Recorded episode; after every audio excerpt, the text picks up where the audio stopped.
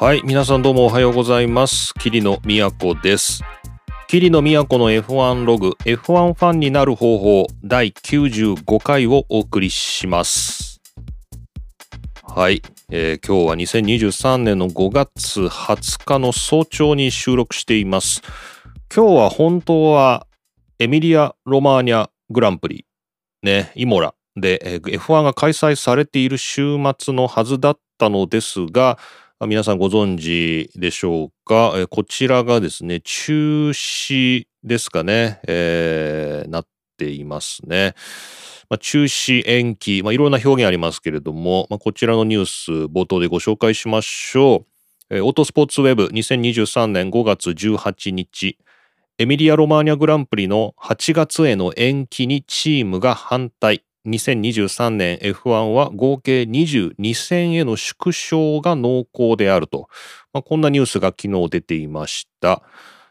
現在イタリアの北部が豪雨と洪水で、まあ、これねあの昨日今日始まったというわけではなくてもしこうイタリアヨーロッパのニュース聞いている方だと、まあ、ちょっと前からですねイタリアの北部ちょっと気象がやばいなっていうねそんな話出てましたけど、えー改めてですねイタリア北部豪雨と洪水で、えーエミリア・ロマーニャグランプリ5月19から21これは開催できないと開催しないと、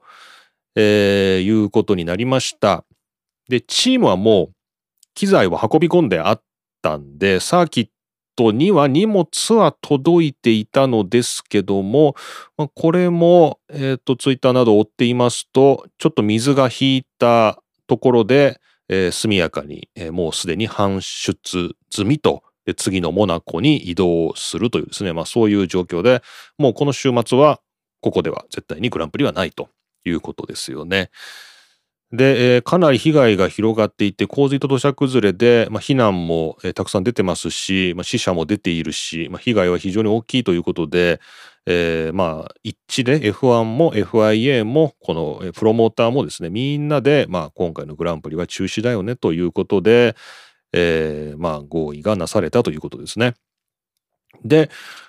プロモーター側ですねつまりサーキット側としてはもう開催する料金は F1 側に払ってるんですね。こう開催権料払ってるし、まあ、チケットも当然売れてるわけですよね。売れてるわけですから中止されちゃうと大変なことになるので延期してほしいと、まあ、サーキット側は言っているんですね。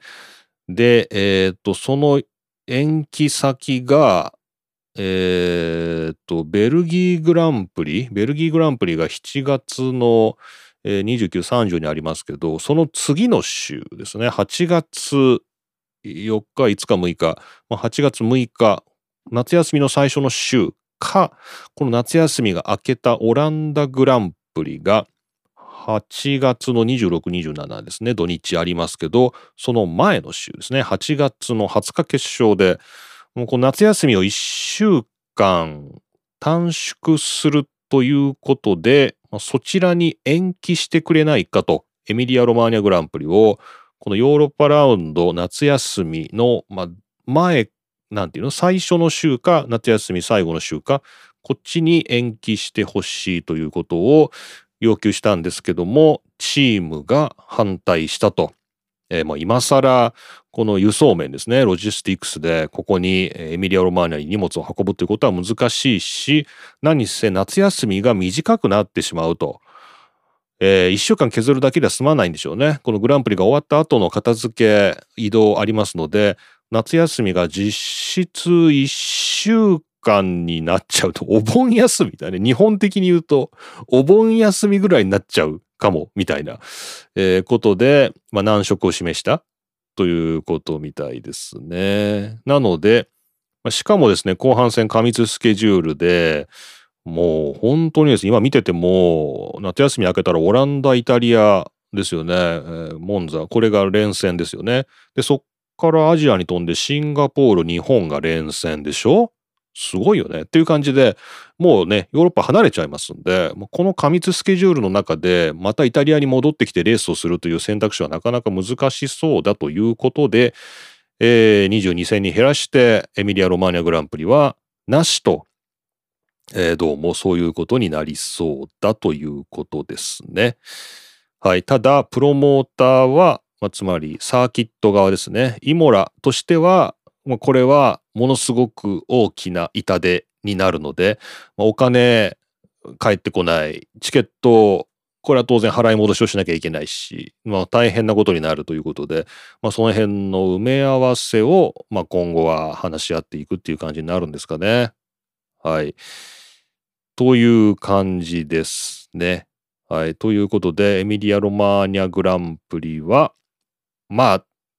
延期というかですね、まあ、中止という判断になるのではないかというのが、まあ、現在の状況で、ちょっと北イタリアのね、えー、状況が早く落ち着くといいなと思います。なんかツイッター見てましたらね、アルファタオリの公式ですかね、えー、角田が、あの、ファエンツのですね、あの、ファクトリーのあたり、あの、トロロッソじゃない、トロロッソじゃないよ。アルファタウリの、ファクトリーのあるあの街のねあの掃除をしてるっていうですねそういうあの映像を流したりしてましたけれども、まあ、見てると相当あの石畳の地面の上に泥が堆積しててこうヨーロッパのね道ってねあの本当石畳イタリア本当平気で狭い道全部石畳だったりして、まあ、そこをちっちゃな車がコロコロ走るわけなんですけどそこにこうなんていうの泥がね堆積してその石畳の間にこう泥がね埋まっててもうこれはね歩くのも車で移動するのもこれは水が引いたとしても相当難しいだろうなっていう状況でいやあれはねいや相当厳しいと思います。でもそういう状況ではい、えー、ということですので、えー、F1 やってる場合ではないというのはね本当に賛成です。はい、えー、そんな感じですかね。えっ、ー、とまあこのサーキット側へのまあ、埋め合わせというか、支援っていうのも、非常に気になるところですけれども、まあ、目下 F1 はこのエミリア・ロマーニャ州ですね。こちらの地域に対して寄付を、被災したエリアに対して寄付を現在行っている速やかに行っているというニュースこちら紹介してオープニング終わりたいと思います。オートスポーツウェブの5月20日今日の記事ですね。F1 が被災したエミリア・ロマーニャに約1億5000万円を寄付。フードバンク活動にも協力ということで、100万ユーロですね、100万ユーロを今回の洪水災害の救済基金に F1 がですね、F1 が、運営団体がですね、F1 がお金を出したと。で、さらには、えー、水とか食料とか、この、これはどっから出すのかな？えー、あ、F1 のこのパドッククラブとか、サーキットとかチームとか、このサーキットで、えー、使うはずだったた食料とか水を寄付するんですね。これをフードバンクの団体に提供すると。まあ、なるほどね。これはもう手配済みですからね。まあ、野菜にせよ何にせよ。それをフードバンクに回すと。これはなかなかいいかもしれませんね。で、プラス100万ユーロですね。約1億5000万円の寄付をすると。さらには、えっと、フェラーリも単独でやっぱり100万ユーロですね。寄付をすると。こちらもニュースになってましたね。5月19日。オートスポーツウェブ。フェラーリ豪雨で大きな被害を受けたエミリア・ロマーニャ州に約1億5000万円を寄付ということで F1 自体も100万ユーロ寄付してますけどスクーデリア・フェラーリフェラーリも100万ユーロの寄付を行ったということではい。えー、まあ F1 は慌ただしくモナコへ向かったわけですけれども、まあ、あとはイモラのサーキットですね。サーキットの埋め合わせどうするかというところが、まあ、焦点になるでしょうか。というわけで、霧の都の F1 ログ F1 ファンになる方法第95回目。まあ、今回ものんびりやっていきたいと思います。よろしくお願いします。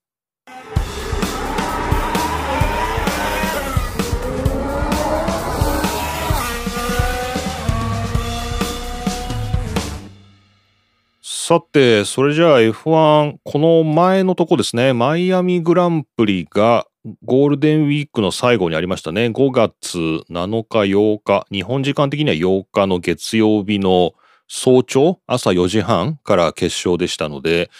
世界的には5月7日が決勝ってことなの？でも日本時間的には5月8日が決勝でした。マイアミグランプリ。えー、その前の週がアゼルバイジャンでしたね。アゼルバイジャン、マイアミ。で、このマイアミの週に前回 F1 ログ出してますかね。なので、その後ですね、マイアミからの、まあ、今回の中止になっちゃいましたけども、エミリア・ロマーニャまでで、なんかちょっと小ネタじゃないですけど、時事ネタ、ニュースネタ、気になったのが、まあ、この2つかな。これはマイアミの話です。一つ、こちらトースポウェブ。珍しい。トースポ。トースポウェブで、えー、F1 ハミルトンら深刻な中傷被害。FIA 会長がイーロン・マスク氏に対応を要請というですね。これ珍しい記事ですけど2023年5月10日マイアミグランプリの後トースポに出ていました。こちらなんですけど F1 界では人気ドライバーに対する中傷、まあ、悪口ですね。被害が深刻化していると、まあ、ネット上での虐待とでも言うべき状況が、えー、深刻化していて F1 は、えー、まあなんか他の企業と協力して有害なコンテンツをこうフィルタリングしようとま。少なくとも自分のサイト、これはフォーミュラ 1.com でってことですかね。自社のプラットフォームでは、ちょっとそういう、まあ、中傷、虐待みたいな、そういう当たるものは、まあ、フィルタリングしようというようなことを試みているんだそうですけれども、えー、これどうやってやるのかというのは興味はありますが、えー、イーロン・マスクがマイアミに来てましたよね。えー、マイアミに来てまして、まあ、それであの国際映像で中継であイーロン・マスクがいるみたいなねなんかそんなような話もあったと思いますけど、まあ、そのイーロン・マスクに対して FIA のベンス・レイム会長が、えー、ネット上での F1 の選手に対する虐待行為、まあ、これを何とかするために、ツイッター界の大御所であるイーロン・マスク氏と会談した。ツイッター界の大御所っていう表現は何なんだかよくわかんないですけどね。えー、イーロン・マスクとまあ会談したと。で、えー、まあ、お互いの取り組みについて話し合うことができてよかったというふうにですね、まあ、FIA の会長、ベン・スライムは言っているそうですが、まあ、果たして、まあ、どういう動きがあるのかっていうことなんですけど、まあ、何もなさそうですよね。これね。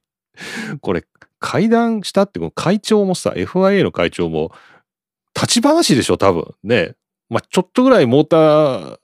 ホームで座って喋ったぐらいはあるかもしれないけど、これ立ち話なんじゃないの？ちょっとオタクのツイッターで、ちょっとひどいんで、特にここで書かれているのはハミルトンですね。ハミルトンに対する、えー、あまりにもひどい状況が SNS にあるということで、まあ、ハミルトンはもうみんな SNS なんかやめろっていうふうに、ね、言ってると。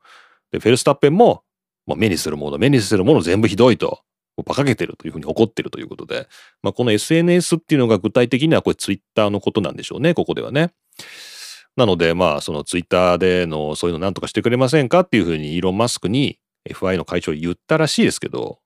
まあ多分これ立ち話でしょ？電撃会談とか書いてあるし。まあ何にも変わんないんじゃないですかね？っていうぐらいもう最近のツイッターにはもう心底もうなんか呆れてものが言えないというかあのみんなよく我慢して使ってるなっていう感想しか僕持たないですけど。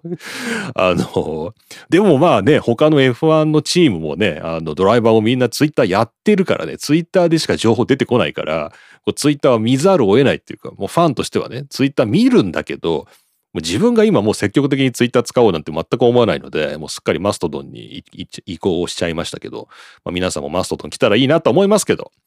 まあもう期待しても無駄でしょう、これね、ツイッターにね。なので、まあイーロン・マスク、ツイッター、まあ何かこの F1 に、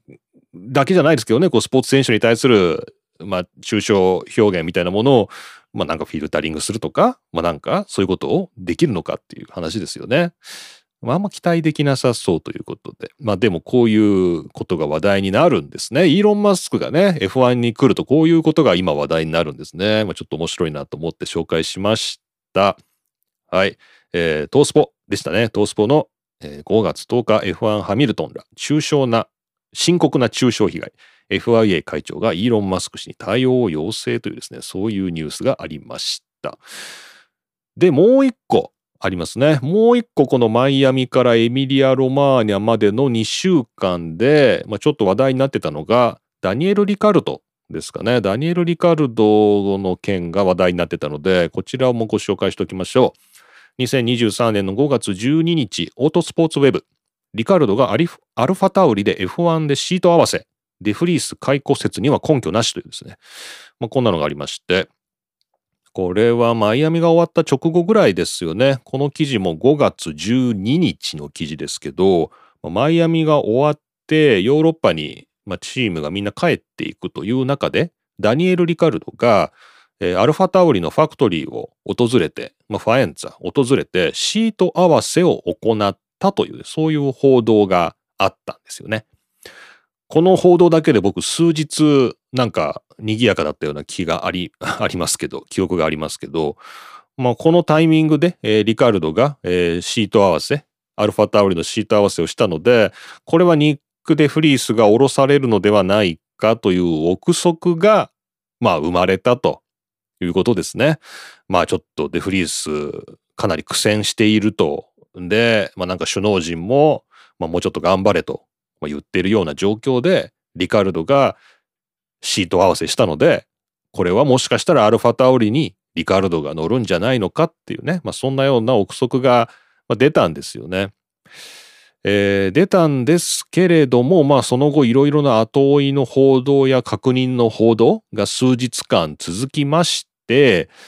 えー、と、これは、まあ、結果としてはリカルドは今年レッドブルとアルファタウリのリザーブで、まあ、どちらもそのシートを作るというね、そういうことがまあ契約に入ってると、リカルドのね、契約に入ってるので、まあそれがたまたまタイミングとしては、このタイミングでシート合わせ、アルファタオリのシート合わせをしたと。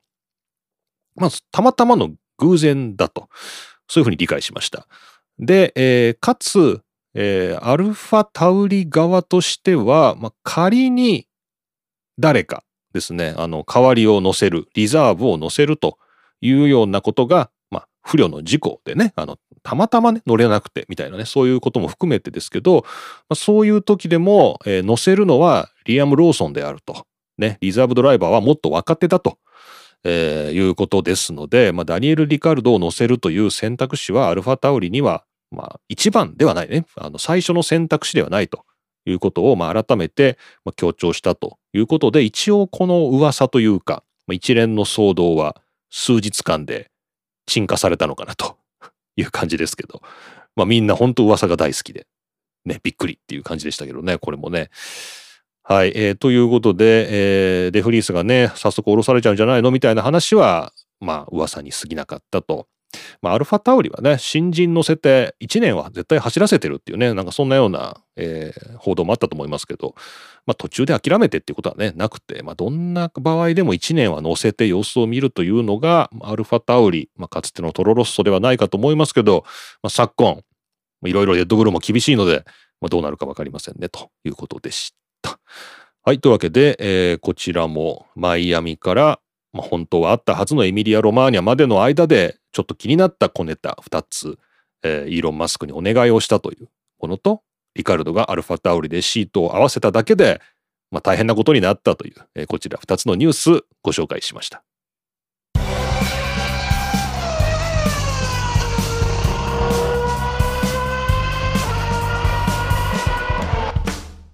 さて、マゼピンの話をしたいなと思いまして、まあ、ちょうど、もうこれ BBC の F1 ニュースなんですけど、まあ、マゼピンの話題が上がってたっていうのもあるし、僕がやっとネットフリックスのドライブトゥサバイブっていう F1 のドキュメンタリー最新のシーズンですね。第5シーズン。昨シーズンですかね。2022年のやつをやっと見始めたんですけど、最初のエピソードがハースのマゼピンが降ろされるところからっていうことで、ああ、そうだなと思って、ウクライナ、ロシア問題ってちょうどもうそういう感じで進んできたんだなっていうね、まあ、なんかちょっと振り返ったところもありまして、まあ、ちょうど、まあ、僕もこの、ま、BBC のニュースも、ま、目に入ってきたので、ちょっとマゼピンの現状ですね、ちょっとお話しします。こちら BBC スポーツ2023年の5月3日の記事です。ニキータ・マゼピン、このロシア人のドライバーが、イギリスで、えー、裁判をえー、開始したという、え、そういうニュースです。ちょっとこれご紹介しますね。今どういう状況なのかということなんですけど、えー、っと、え、ニキータ・マゼピンは、え、彼はイギリスで、え、制裁の対象になってるんですね。イギリスは、え、ロシアの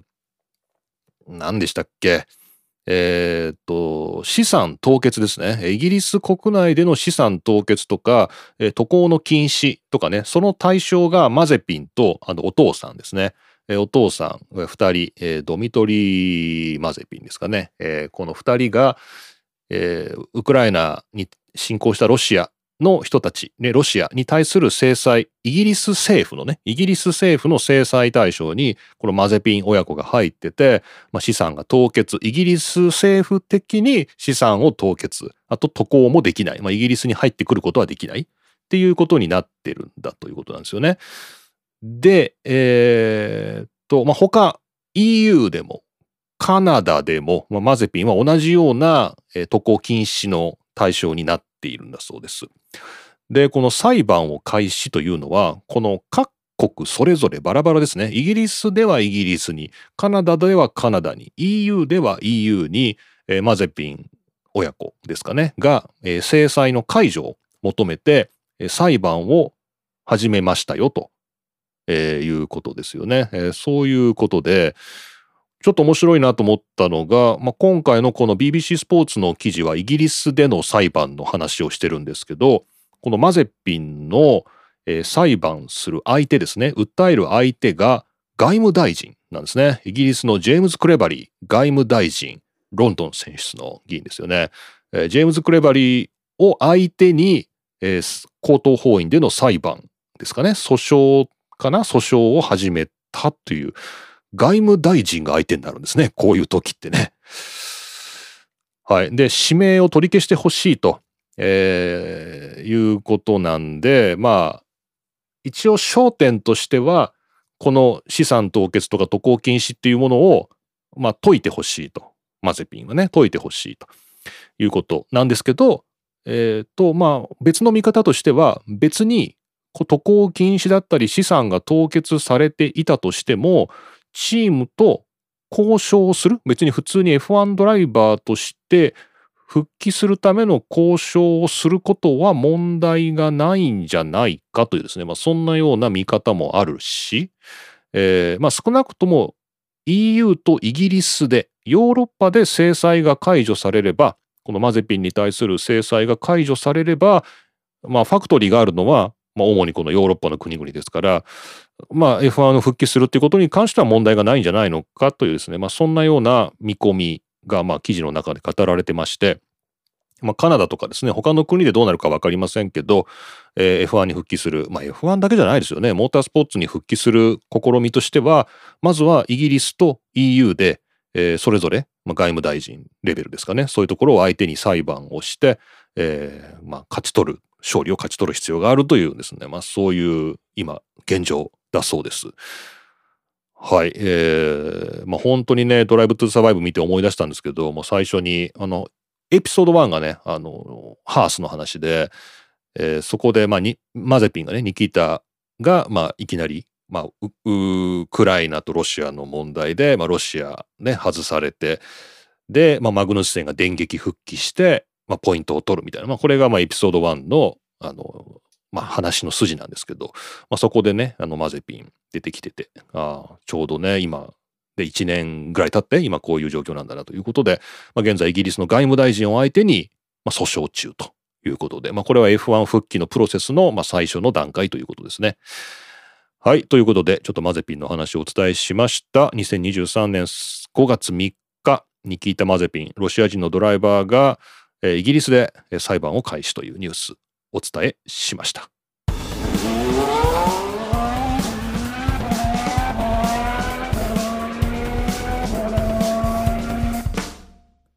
さて、お便りご紹介したいと思います。えー、こちら、東京都にお住まいのハシーム1010さんです。いつもありがとうございます。桐野先生、こんにちは。こんにちは。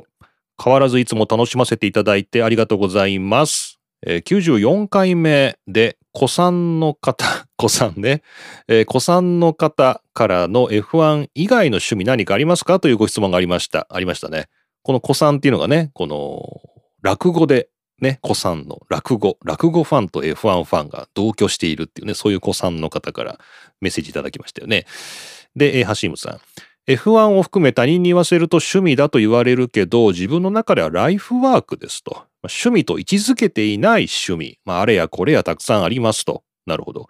上げつなげるのはやめときますけれども、キーノ先生がおっしゃってた F1 とリンクという面では、えー、ライブに行く、まあ、簡単なサンプリングマシンやアプリで気ままに作る、まあ、そういう音楽、えー、私がとても好きなのはオランダ人のアーティストアフロジャックがオランダグランプリを DJ で盛り上げていて私もかなり上がりました。音楽ね。ダンスミュージックっていうかね。他にも日本ではマイナースポーツですけど、えー、自分は NFL アメリカンフットボールも F1 と同じぐらい長いファンですと。でマイアミグランプリではマイアミドルフィンズがフィーチャーされています。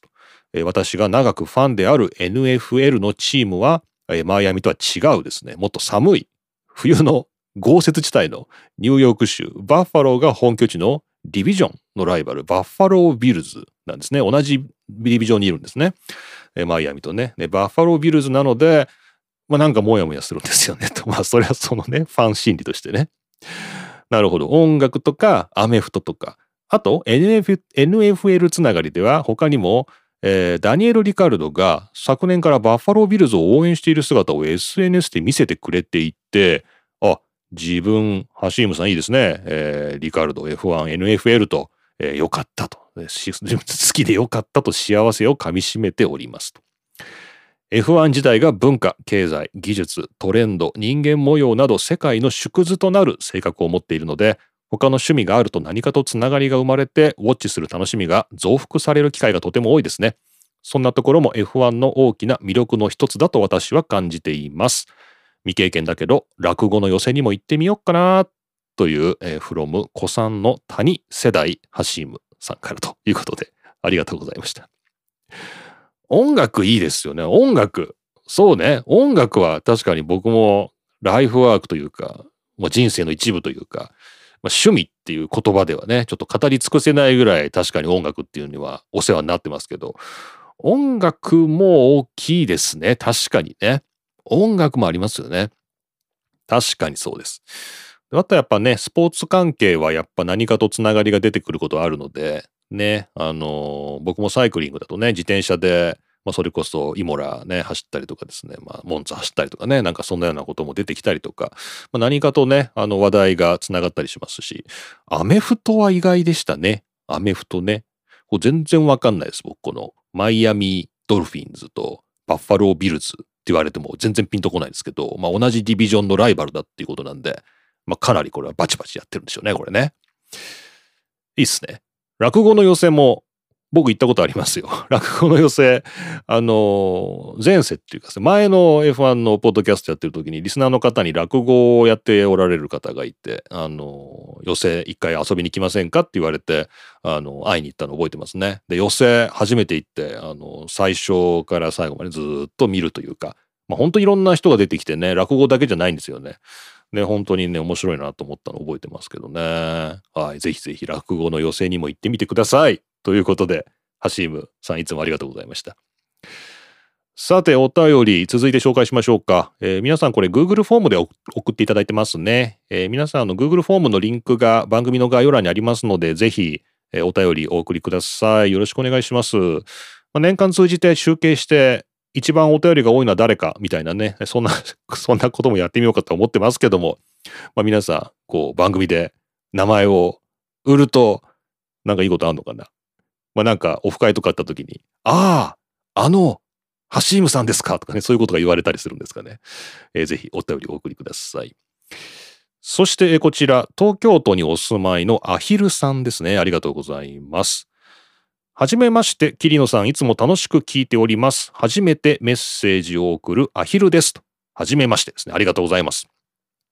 今日、偶然 F1 を安価で安くですね、安く見る方法を街中で見つけましたのでお便りを出します。おー、なんかすごいですね。それはカラオケ店です。あ、 JOYSOUND で DAZN が部屋料金だけで見れるみたいですよ。え、本当に？スポーツ観戦ルームがあるみたいです。え、そうなの？ちょっと何これ？どこ見たらいいの？調べとけよって話なの？ジョイ、 JOYSOUND、DAZN って調べたらいいのかな？ JOYSOUND、ああ、なんかあるな。確かになんか記事出てきますね。えー、 JOYSOUND 直営店と DAZN がなんかコラボしてるんですね。えー、臨場感あふれる音と映像、 JOYSOUND 直営店で DAZN が見放題。だって。えー、ご視聴料金は0円。カラオケ利用料が別途必要です。そりゃそうだ。なるほどね。カラオケで直営店ね。 JOYSOUND 直営店。まあ、どれぐらい直営じゃない店があるのかわかんないですけど、 DAZN 見放題なんですね。これまたリンク貼っときますね。私は今日チケット取れたので現地で応援しますが特に日本グランプリの応援には時間もちょうどよくお酒も頼めば持ってきてくれますし快適そうですね。またお便り送ります。ということで東京都お住まいのアヒルさんありがとうございました。こんなことやってるんですね。 JOYSOUND でね。 JOYSOUND でだからカラオケのルームで集まって、まあ、みんなで F1 を見ればいいわけか。そういうことですよね。でフードも出るし。まあ、個室だし、まあ、あんまりこう周りに気を使わなくてもいいしっていうことで、まあ、 DAZN が見放題という。まあいいですね、これ。F1 ファン向けなのかな？でもなんかそんなわけではなさそうですね。えー、宣伝のイメージ図はサッカーと野球になってます。はい。ということで、はい、アヒルさんありがとうございました。これチケット取れたのでは、これ日本グランプリの話ですよね。あ、これじゃあまたあのお便りの後で僕の F1 日本グランプリチケット争奪戦の話を最後に今日しましょうかね。はい。アヒルさん現地で観戦ということで、じゃあお会いできるかもしれませんけども、ありがとうございます。はい、それでは、今日は東京都、東京都ですね。ハシームさん、アヒルさん、ともとも東京都でした。そして今日最後のお便り3つ目です。こちら、兵庫県にお住まいの深夜 S さんですね。ありがとうございます。桐野さん、こんにちは。いつもお世話になっております。車中泊組の深夜 S です。はい。あの、鈴鹿でね、車中泊で、えー、あの、鈴鹿のパーキングとかね、あの、亀山だとかですね、いろいろお便りいただいてありがとうございます。94回目、前回ですね、楽しく聞かせていただきました。アゼルバイジャングランプリの件ですが、私はフジテレビネクストで契約していますと。えー、事前にスプリントシュートアウト及びスプリントを録画予約していましたが、開始時間の変更に対応しておらず、途中からの録画になってしまい、仕方なく再放送で視聴いたしました。ケーブルテレビなんですね。フジテレビネクストのケーブルテレビ局のフジテレビネクストで契約してて、そちらのケーブルテレビ局の番組表の対応が遅いのか、録画機器が悪いのか分かりませんが、レース開始時刻の変更はやめていただきたいと思いました。これ変更あったんだね、今度ね。あ、そうか。だ急遽シュートアウトすることになったからっていうことで、このグランプリのスケジュールを直前に組み替えたんですね、F1 がね。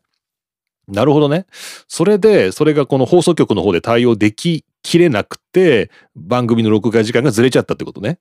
なるほどね。さて、F1 日本グランプリのチケット先行発売が5月8日から始まりました。とりあえずいつもの Q2 席を確保しましたが、3月20日に注文した車の納車日がまだ決まっていません。車中泊どうしましょう車中泊するのが目的じゃないからいいんじゃないの？桐野さんは今年も行かれるのですか？席はいつもの D 席ですか？だらだらと私事の長文失礼いたしました。次回も楽しみにしています。ということで、全然長文じゃなかったですね。この、この番組のお便り長文率非常に高い中で、この深夜さんの文章かなり短かったですね みんな長すぎるんで。ね、長すぎるんで。これぐらいで全然大丈夫です。はい。兵庫県にお住まいの深夜 S さん、ありがとうございました。次回も楽しみにしていますということで、ありがとうございます。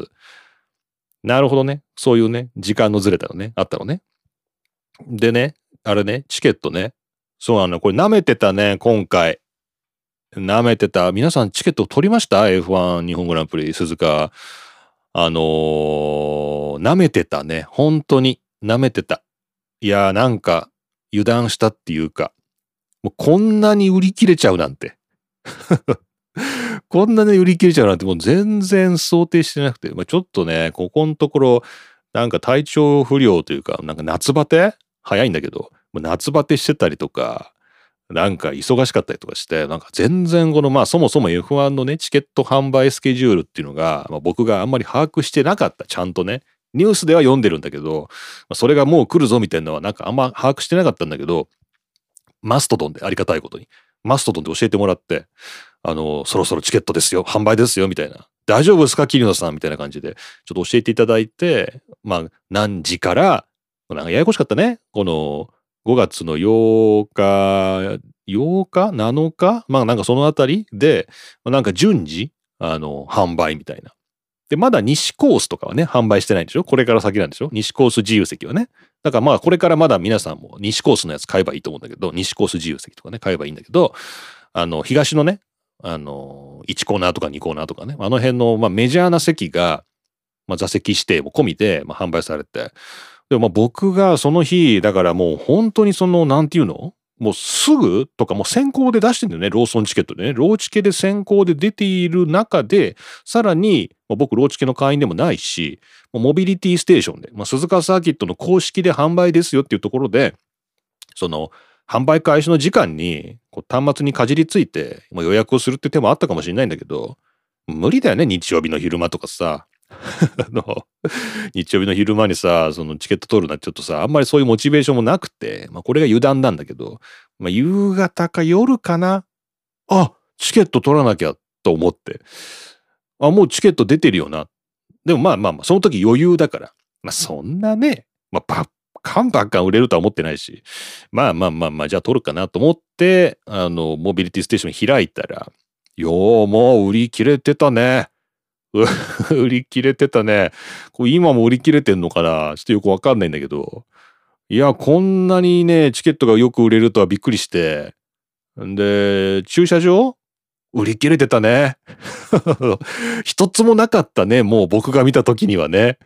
車行けないなと思って、これちょっと皆さん、あの、公式の駐車場が取れなかったキリノが車で鈴鹿に行くためにはどうしたらいいかっていうちょっとあの歴戦の勇者の皆さんのちょっとアドバイスいただけると嬉しいですけどね。なんならあのうちの家の庭空いてるんでどうぞとかあのそういう鈴鹿近辺の方のあのご好意もお待ちしてますけど 本当にこれどうしたらいいんだろうっていうのが、駐車券取れなかったっていうのが、まずちょっと、あの、びっくりなんですけど、まあ、取れなかったし、まあ、座席も、まあ、なんか全然思ってたところはもう埋まってて、空いてなくて、まあ、今回一人でね、あの、ぼっちで取ったんですけど、まあ、それにしても、まあ、本当に、どこ取ったんだっけ？えー、っと、いい席ですね。いい席。D じゃないですね。D 取れなかったんで、いい席。いい席取りました。なので、あのー、まあ、僕いい席座ったことないんじゃないかな。初めてだと思いますけどね。えー、いい席。これは何て言うんですか？あそこは今。ターン7からダンロップっていうんですかね。あの辺ですよね。まあ、ちょっとどれぐらい見れるかなって思いますけど、まあ、取りました。はい。でも、駐車券は取り損ねました。はい。困ったなと。いう感じで、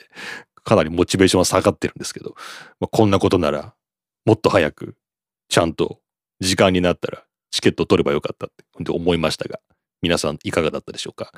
まあ、まだまだあの、これから取るっていう場合も、相手はいると思うし、ね、あの、取れるチケットはあると思うんで、あ、チケット取ろうって思う人はね、取っていただきたいですけれども、まあ僕が思ってたよりも出足が早かったというか、まあ結構早くこんなに売れるんだなっていうので、びっくりしました。はい。とりあえずあの車どうしたらいいか、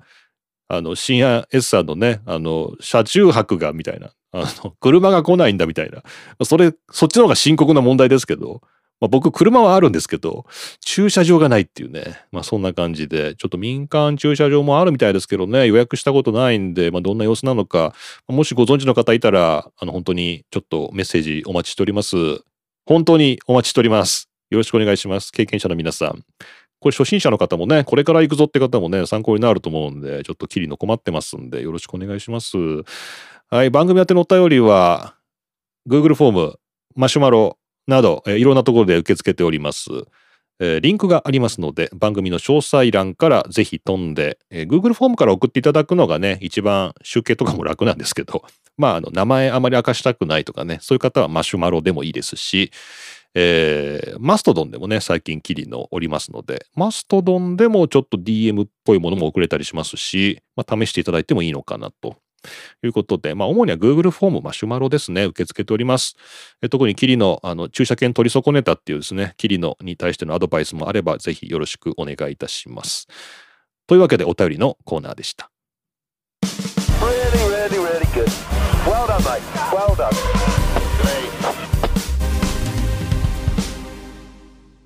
はい。というわけで、今回も何一つ盛り上がることなくチェッカーを迎えました。霧の都の F1 ログ F1 ファンになる方法第95回お送りいたしました。さて、なんかね、スケジュール的にも、このエミリア・ロマーニャがなくなっちゃいましたんで、えっ、と、ちょっと今 F1 の公式、フォーミュラ 1.com を見て、またスケジュールをみんなで確認してみましょう。えっ、と、だ、ラ、ラウンド6ですね。ラウンド6イタリーは、あ、もう、これは、あの、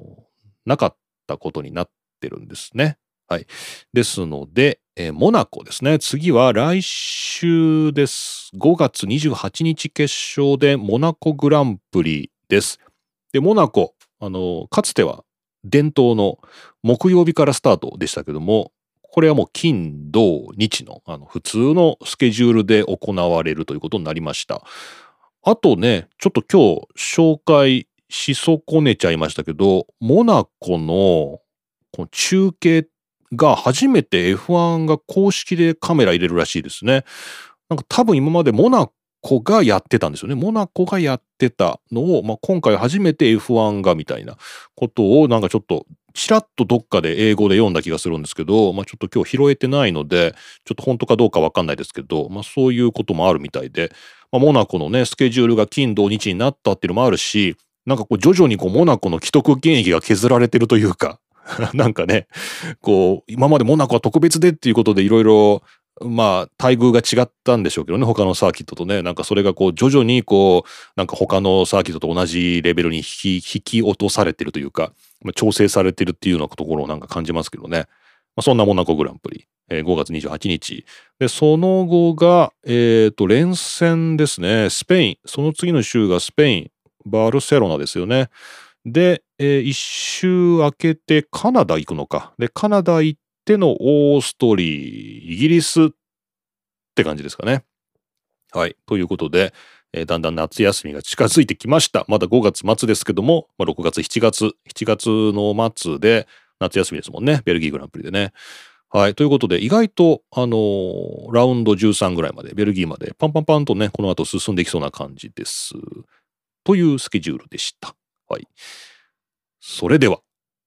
今週は F1 がなくなりましたが、えーキリのこれから出張に 出かけますので、仕事ですが、まあ、えー皆さんのんびり過ごしていただきたいと思います。というわけで、えー今回もキリの都がお送りしました。また次回お会いしましょう。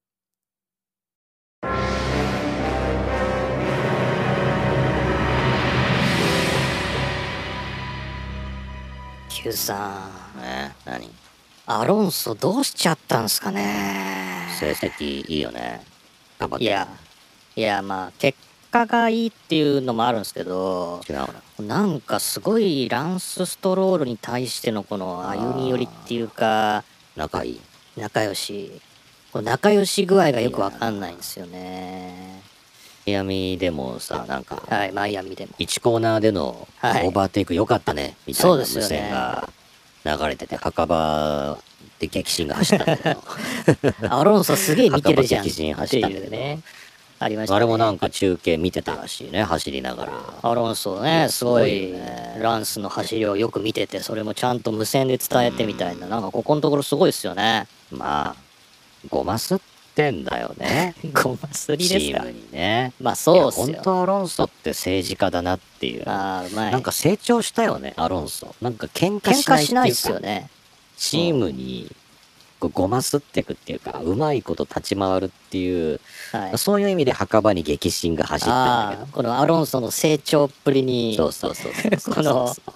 ここに年老いて熟成されたフェルナンドに、めんどくさいやつになったなっていうこうみんな激震が走ったわけですね。墓場でね、経験者から。そうなんだよそれはありそうですよいねや。だから今後もアロンソに注目だなと思って 注目です。ね無線はするわもう中継は見るわもうやることないっ今後すよ。どういうオプションがあるんだろうと思って寿司買って次の帰るとかごますり、に注目ですケーキ買って帰るとかかな。